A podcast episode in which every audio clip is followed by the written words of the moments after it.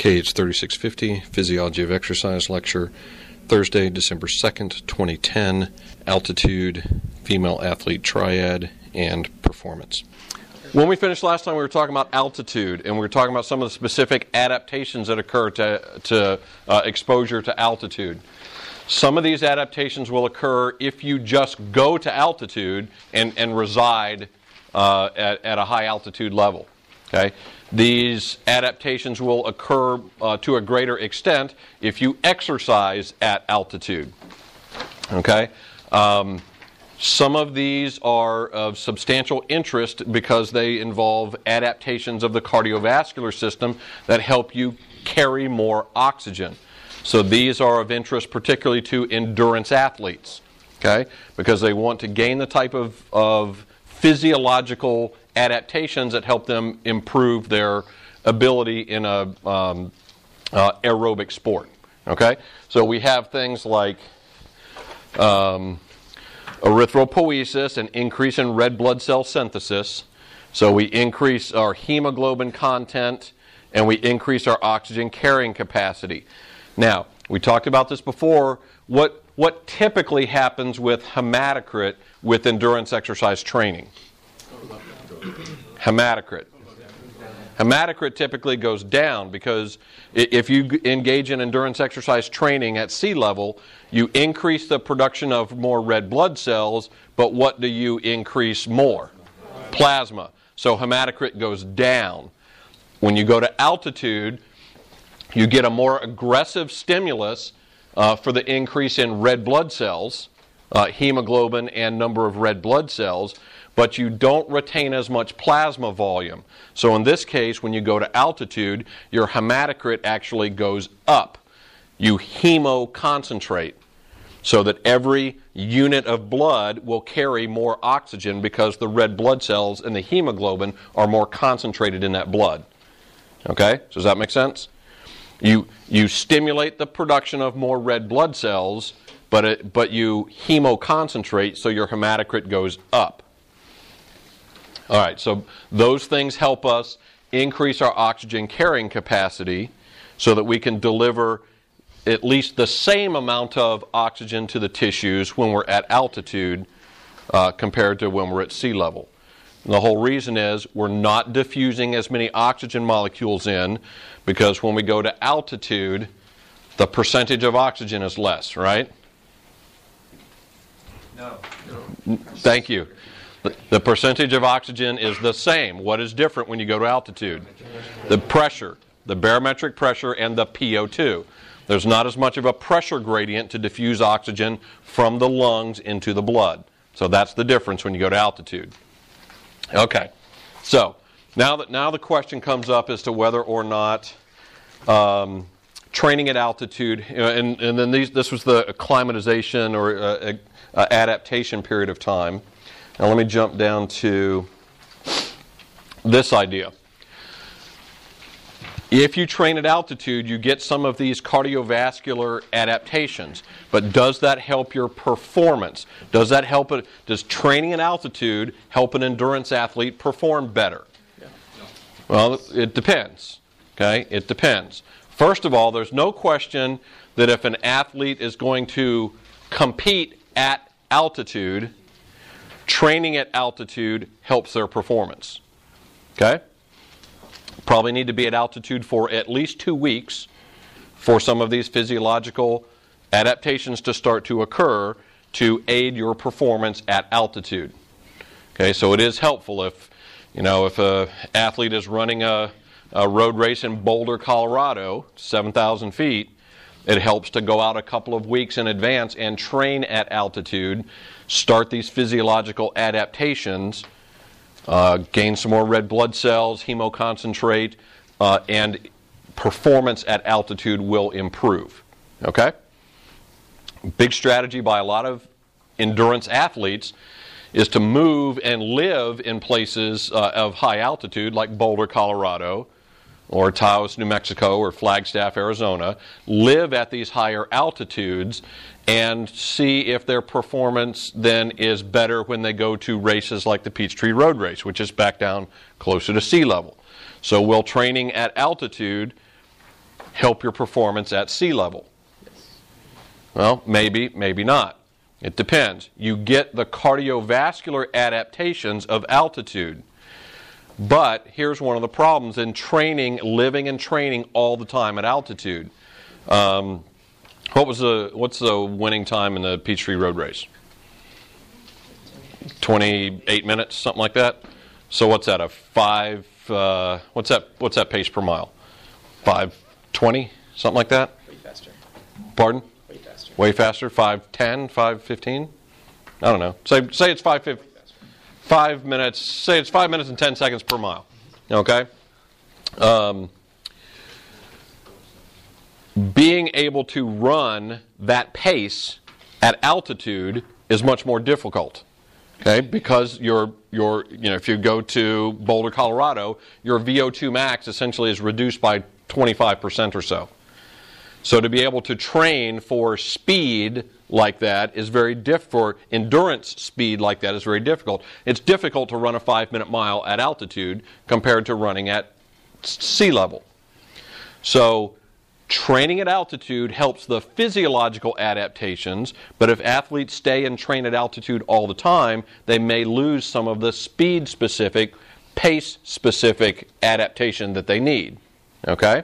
So, a this this live high train low strategy has been developed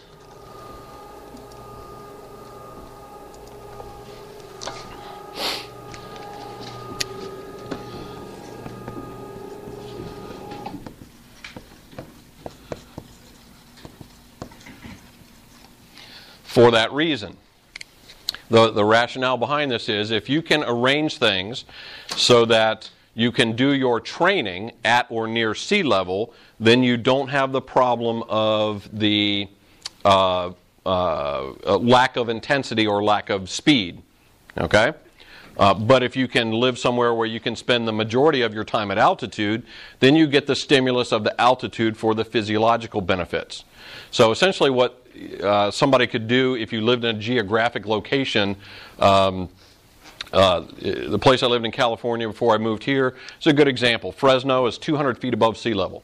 Okay, so it's very close to sea level, but it's right at the base of the Sierra Nevada mountains. You can get in a car and drive for about 45 minutes and be at 9,000 feet in the mountains. Okay, so the idea for this, uh, for an athlete, would be to live in a cabin up in the mountains and then when they want to do, you know, three or four times a week, when they want to do their fast paced speed training, they would get in the car and drive down to Fresno or, or somewhere nearby or somewhere near sea level, do their training at a lower altitude, and then go back up and reside at a high altitude for the stimulus, stimulus of, of being at altitude. Because you're training for an hour or two a day, but you're living those other 22 hours a day at altitude. Okay? So that's just live high, train low. Well, what happens if you. Fresno's not that great of a town. You know, people may not want to live in Fresno. So, what can you do if you don't have access to being able to live at a high altitude but easily get to a lower altitude? Altitude 10. Okay, there are what are called altitude tents.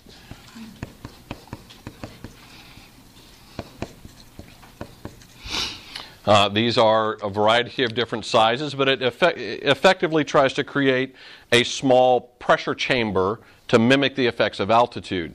And what athletes will do is if they live someplace like Atlanta, uh, they will go out and do their training, and then at night, they, you know, they basically put this, this altitude tent over their bed, and so they sleep in these things. So for the eight or nine hours uh, uh, or ten hours that this athlete may be sleeping, they're exposed to a lower pressure that mimics the effect of altitude. Okay? Um, there are more extreme examples of these. Um,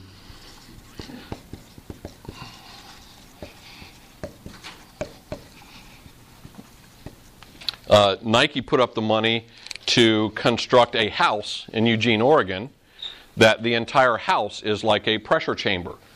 And what they can do is manipulate the pressure in the house to reduce the essentially uh, uh, reduce the barometric pressure inside the house to mimic being at altitude. And so the athletes that are on this Nike running team can go out and train and then the time that they spend in the house is like being transported to 10,000 feet in the mountains. Okay? These are obviously very expensive. They're also very restrictive because you've got to confine yourself to the area or space of these tents or these, these houses. Um, the, the commercial versions of these altitude tents actually don't, the, the research is not very good in uh, how well they mimic actually going and living and training at altitude. Okay? And it's probably because you can't manipulate the pressure that much, and people don't like to stay in these small tents for long enough periods of time for it to be effective. Okay?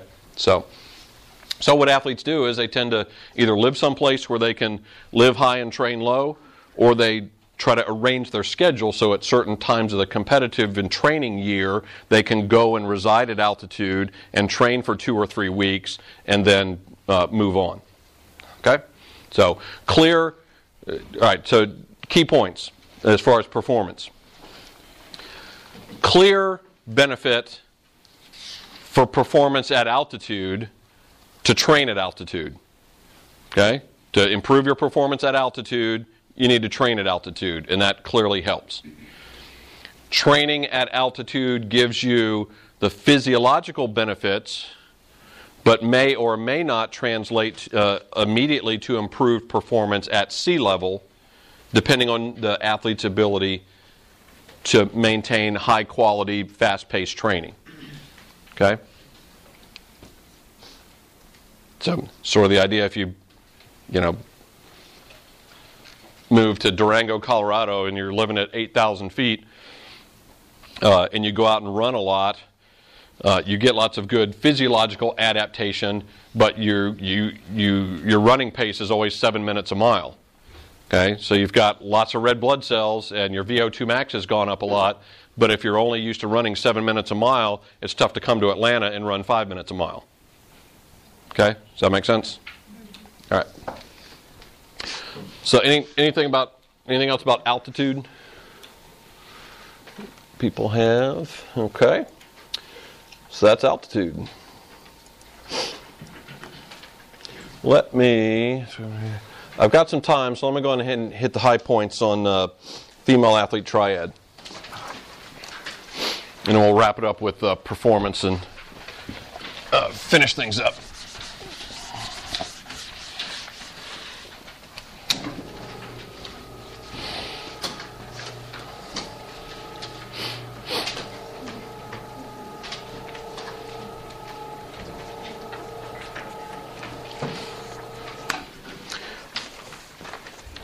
Okay. Well, this is a. Um, well, there's a lot of debate about this right now. It's, it's been termed the female athlete triad in that there are three elements to this phenomenon. Um, there is a position statement coming out by some sports medicine organizations, and there is some debate uh, as to whether or not how closely these three things may actually be linked or whether or not they just seem to be coincidental in their uh, uh, uh, occurrence in a number of female athletes.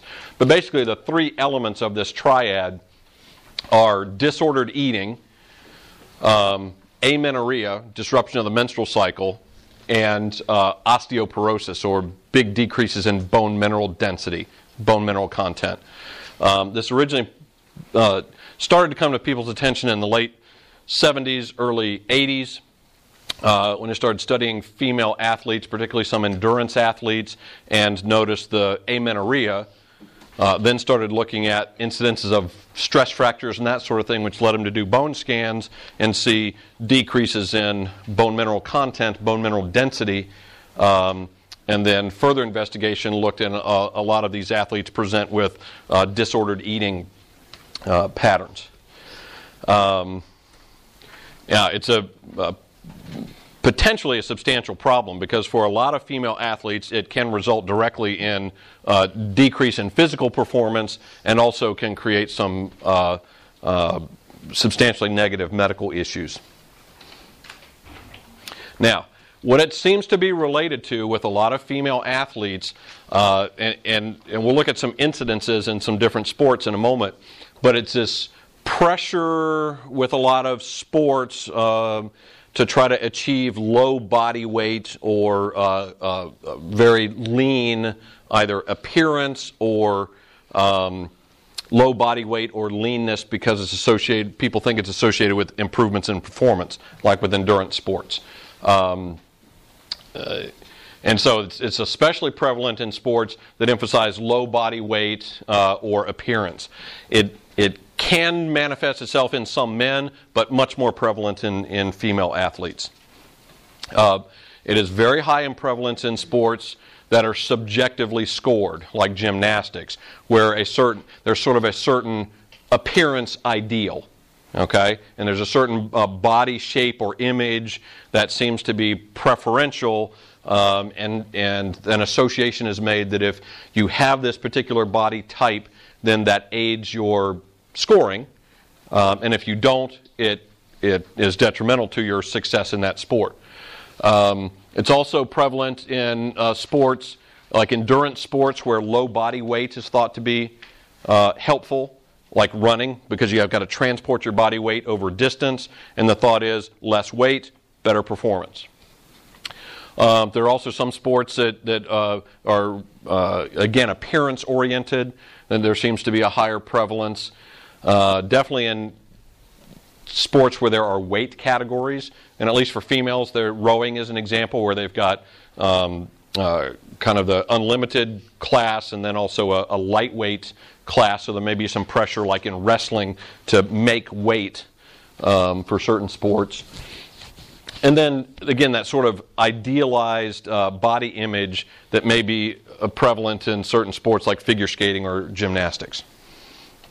Okay, as an example, um, surveys of athletes in different sports, uh, uh a, a, lower percentage softball female, uh, softball players as an example, but that's still 25% uh, of those athletes uh, other sports like hockey, running, maybe around uh, 50%.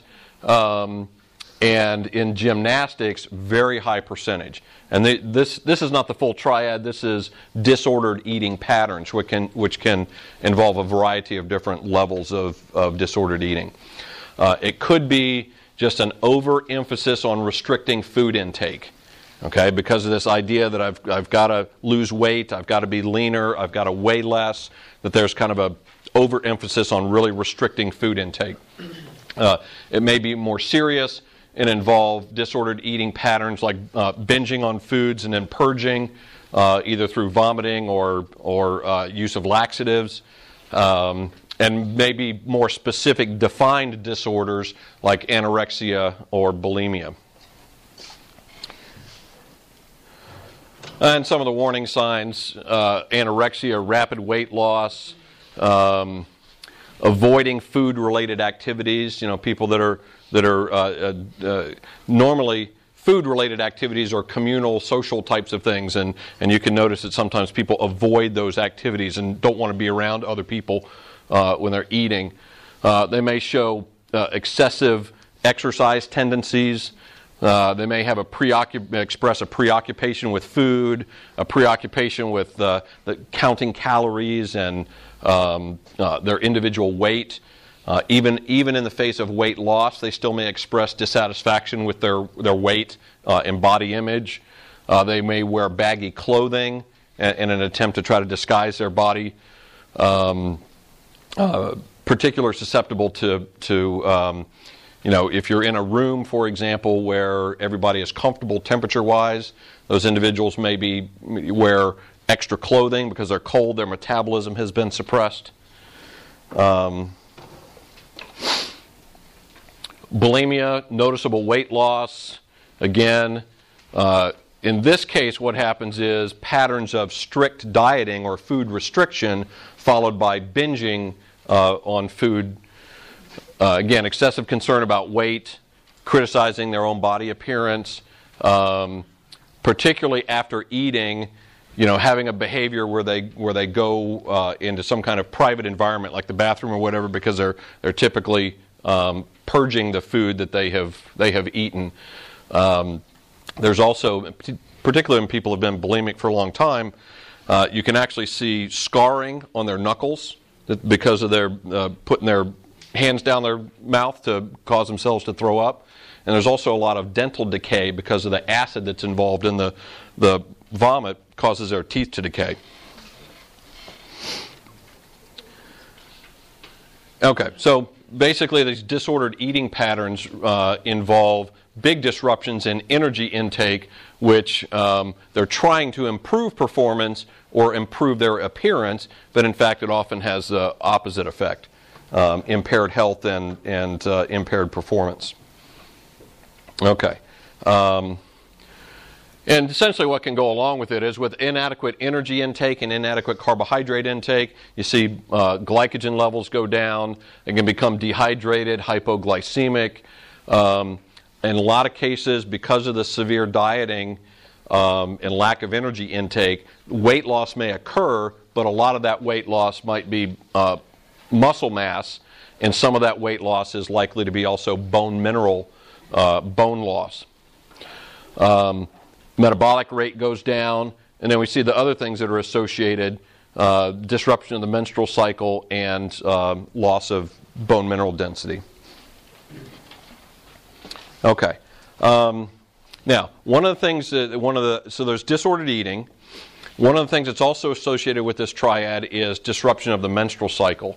Um, it was really I'm going to skip over some of this, but uh, it is uh, tremendously prevalent in certain types of sports or, or activities. And um, a lot of endurance type sports activities, initially thought to be uh, related mostly to low body weight and low body fat.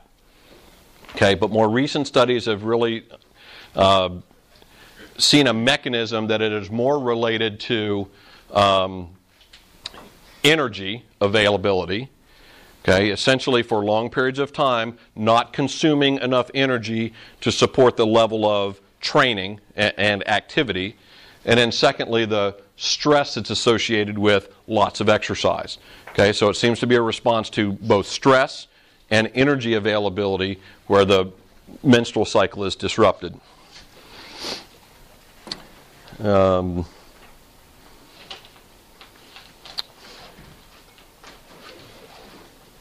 Now, one of the things that's associated with this amenorrhea or dysmenorrhea is a, and this is probably one of the first, the first two elements that were associated with this triad. Initially, the observation of high incidence of amenorrhea or dysmenorrhea in uh, female athletes. Secondly, with um, big losses in bone mineral density. Okay, so this is what typically happens with bone mineral density as you go through the lifespan. There's obviously the growth age uh, when you're young, and what you're doing is you're adding bone density. Okay, typically people get to their peak bone mineral density somewhere in their 20s or maybe early 30s. Okay, and so you get to this peak bone mineral density. After that period of time, the rest of your life basically is a, is a downward, uh, is a decline in bone mineral density okay, as it comes down like this. And in particular, for women, when they reach menopause, there is a significant increase in the loss of bone mineral density. So, postmenopausal women, bone mineral density goes down very rapidly. Um, appropriate calcium in the diet, appropriate physical activity, particularly weight bearing or strength type activities, uh, helps maintain bone density. Um, there are some drugs that are available, you know, that also help maintain bone density. But basically, what happens is those things slow the rate of decline. We still all pretty much lose bone mineral density after about age 30 or so. Uh, so, first of all, a couple of strategies. One is you want to try to achieve the highest level of bone mineral density that you can, because then as you age, uh, you may decline at the same rate, but you don't get to critically low levels and, until much later in life. Okay, so that's a that that that is an important strategy to a, achieve high peak levels. Uh, the problem with this triad phenomenon is at a period at exactly the period of time when women should be trying to achieve very high peak levels of bone mineral density some of these athletes have the bone mineral density levels of 60 and 70 year old postmenopausal women So they're already starting at very low levels, and it's going to be very difficult to maintain reasonable bone density as they age. Okay? Um, and in fact, what happens if you look at, well, this is this is healthy bone. And this is osteoporotic bone. You can see the big gaps in here. Oh, there's been loss of, of uh, bone tissue. Um, this is bone density. Uh, so you can see the differences between amenorrheic athletes and uh, athletes who have normal menses and sedentary controls. Okay, so um, big association with declines in bone mineral density uh, with amenorrhea. This is incidence of stress fractures. So this is where you get to the point where the bone density starts to then uh, show up as uh, um, manifest itself as other problems like uh, fractures in the bone. So we've got three groups: um, women that that have 10 to 13 uh, menses a year, so normally cycling. Uh, women that have six to nine a year, and women that have zero to five. And basically, what happens is you have a significant increase in the incidence or the percentage of people in that group that have stress fractures. Okay, so big association between amenorrhea, dysmenorrhea, low bone density, and also stress fractures. What about, like, say if you're on that birth control where you don't have your period, like, Yeah, year or you yeah. I don't know. I, I, I don't I don't think that is. I mean, just to be honest with you, I don't know because that that well, in, in one of the one of the strategies for women yeah, is is to put them uh, is to have them start on birth control to more regulate their their their hormonal status, regulate their menstrual cycle, and that seems to help with bone density. And so, I, to be honest with you, I have no idea, uh, and that's probably a new enough strategy to um, manipulate this, the menstrual cycle so that it occurs fewer times during the year. I, I really have no idea what the effect that will then have on bone density. Um, just thinking about the physiology and what typically happens when there are fewer cycles, it, it would seem like that would not be a good idea. Um, and I know some women, uh, athletes, view amenorrhea or fewer cycles during the course of the year as being um, beneficial. Um, but, it, but it actually has some uh, serious health implications. So, um, you know, it's something that, that female athletes should definitely work with a sports physician uh, to address. But that, that's a good question. I, I, I don't know. I don't know. I think it's new enough. It's probably going to be um, some period of time before that strategy is pursued enough to see what kind of long term ramification there might be. Okay. Um, so, like, like, I said, I started this with this has typically been called the triad because of the the um, the the coincidence, I guess, of these three parts that seem to be found. But in more studies and, and surveys of this, there may be, you know, one of the three, two of the three. They're not necessarily linked from a mechanism standpoint, but they seem to be prevalent um, in, in a lot of athletes. So there's some interesting position stands coming out that may not refer to it as a triad anymore, implying that these three things always go together. But these are definitely some health concerns that uh, female athletes need to pay attention to. Okay. Now, what I would like to do is sort of wrap all this up with this um, uh, talking about performance. As we've gone through the semester, and this would, this would be a good way to help you study for the final, I think. As we've gone through the semester, we've talked about a lot of physiological mechanisms and a lot of physiological systems and how they respond and adapt to exercise. Um, we've also talked about a variety of things, strategies or things that may influence exercise performance. And so, what this last section does is to try to pull these all together and, and, and get you to think about uh, these various factors, not just as muscular factors or cardiovascular, but all of these factors that may influence performance of certain types. Uh, I like the way the book does it because what it does is it looks at these in discrete. Um, uh, it, it, does it by time or duration of exercise, but you could give examples of specific sports. So it does ultra short term performance. So these are this is seconds. These are, these are strength and power type activities like short sprints. Okay. And then it looks at short term performance, um, which is in the range of a minute or two.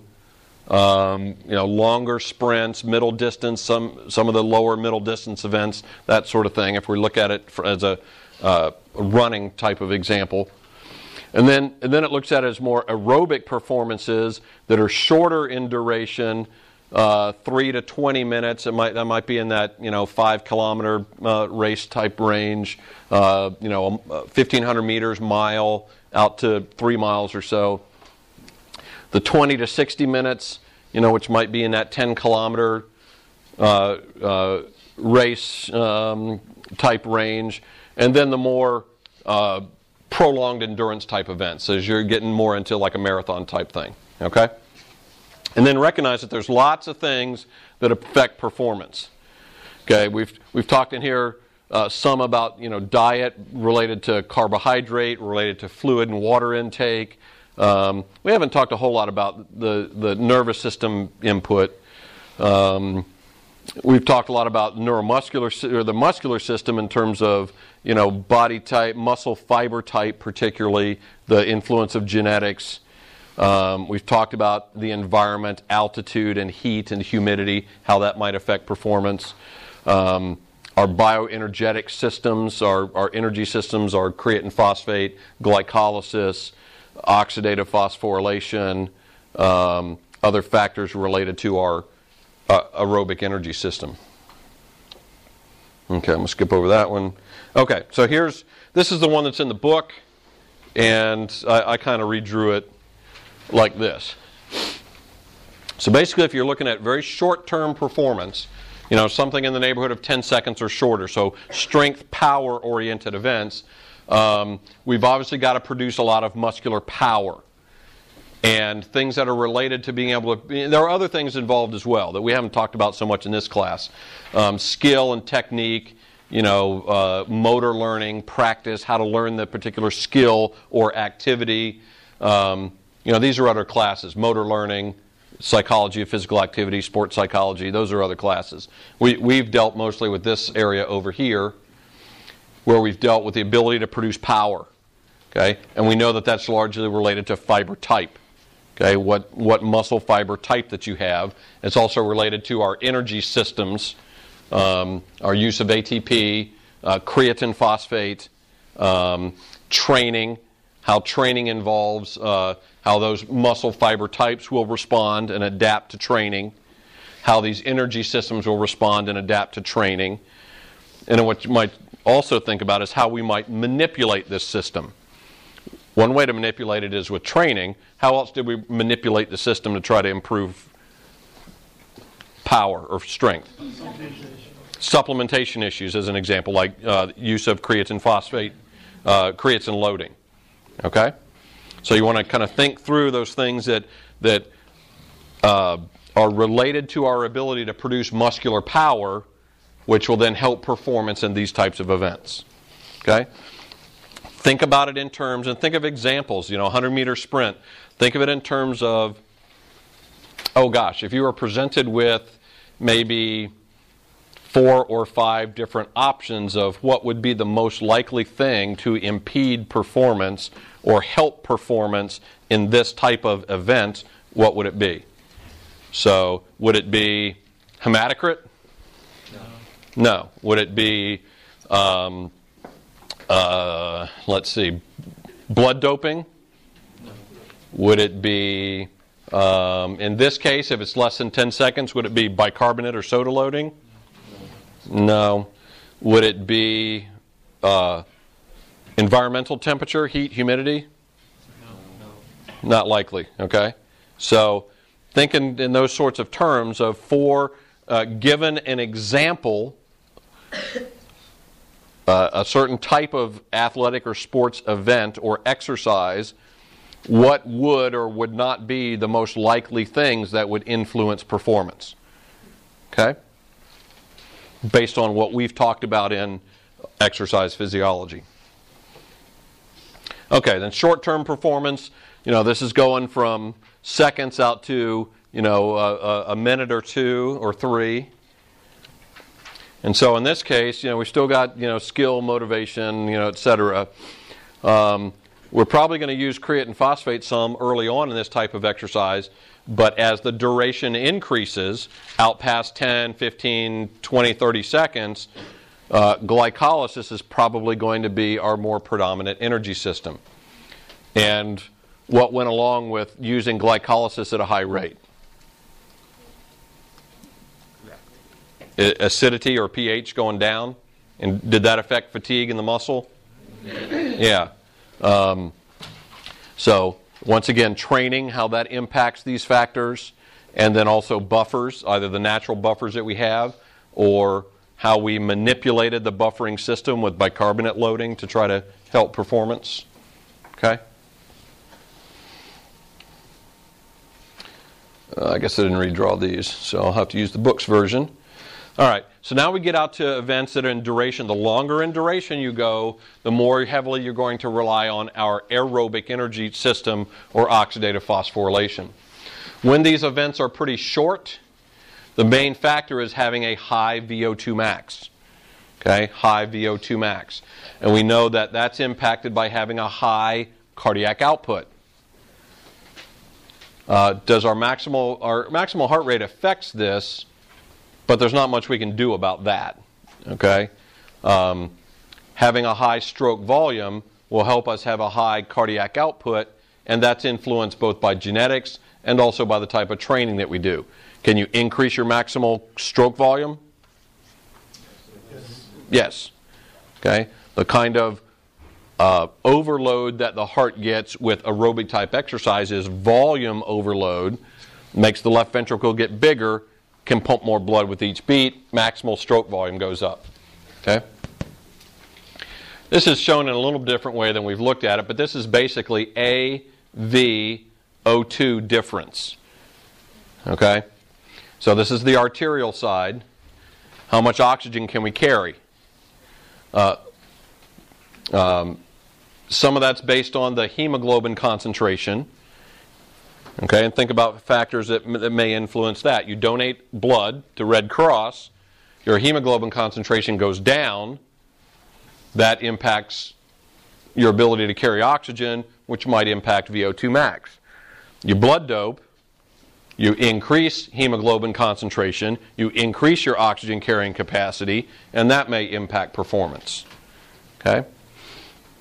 This is fraction of inspired oxygen. So that's the, that percentage of oxygen uh, in the air that you breathe. Okay? So uh, in most instances, in most places, that fraction or percentage is not going to change. Um, but that might be a factor that you would manipulate when you go to altitude. So if you go to altitude, you might breathe from supplemental oxygen to increase that percentage of inspired oxygen to help your performance. Okay. Uh, PO2 is one that was uh, that went down when we went to altitude. Okay, because the barometric pressure goes down, PO2 goes down. That's hindered when you go to altitude, so that can cause a decline in VO2 max and a decline in performance. Okay? Then on the extraction side over here, the venous side, that's largely driven by muscle fiber type. Okay? What muscle fiber types are more likely to be able to take oxygen out of the blood and use it in oxidative phosphorylation? Slow twitch.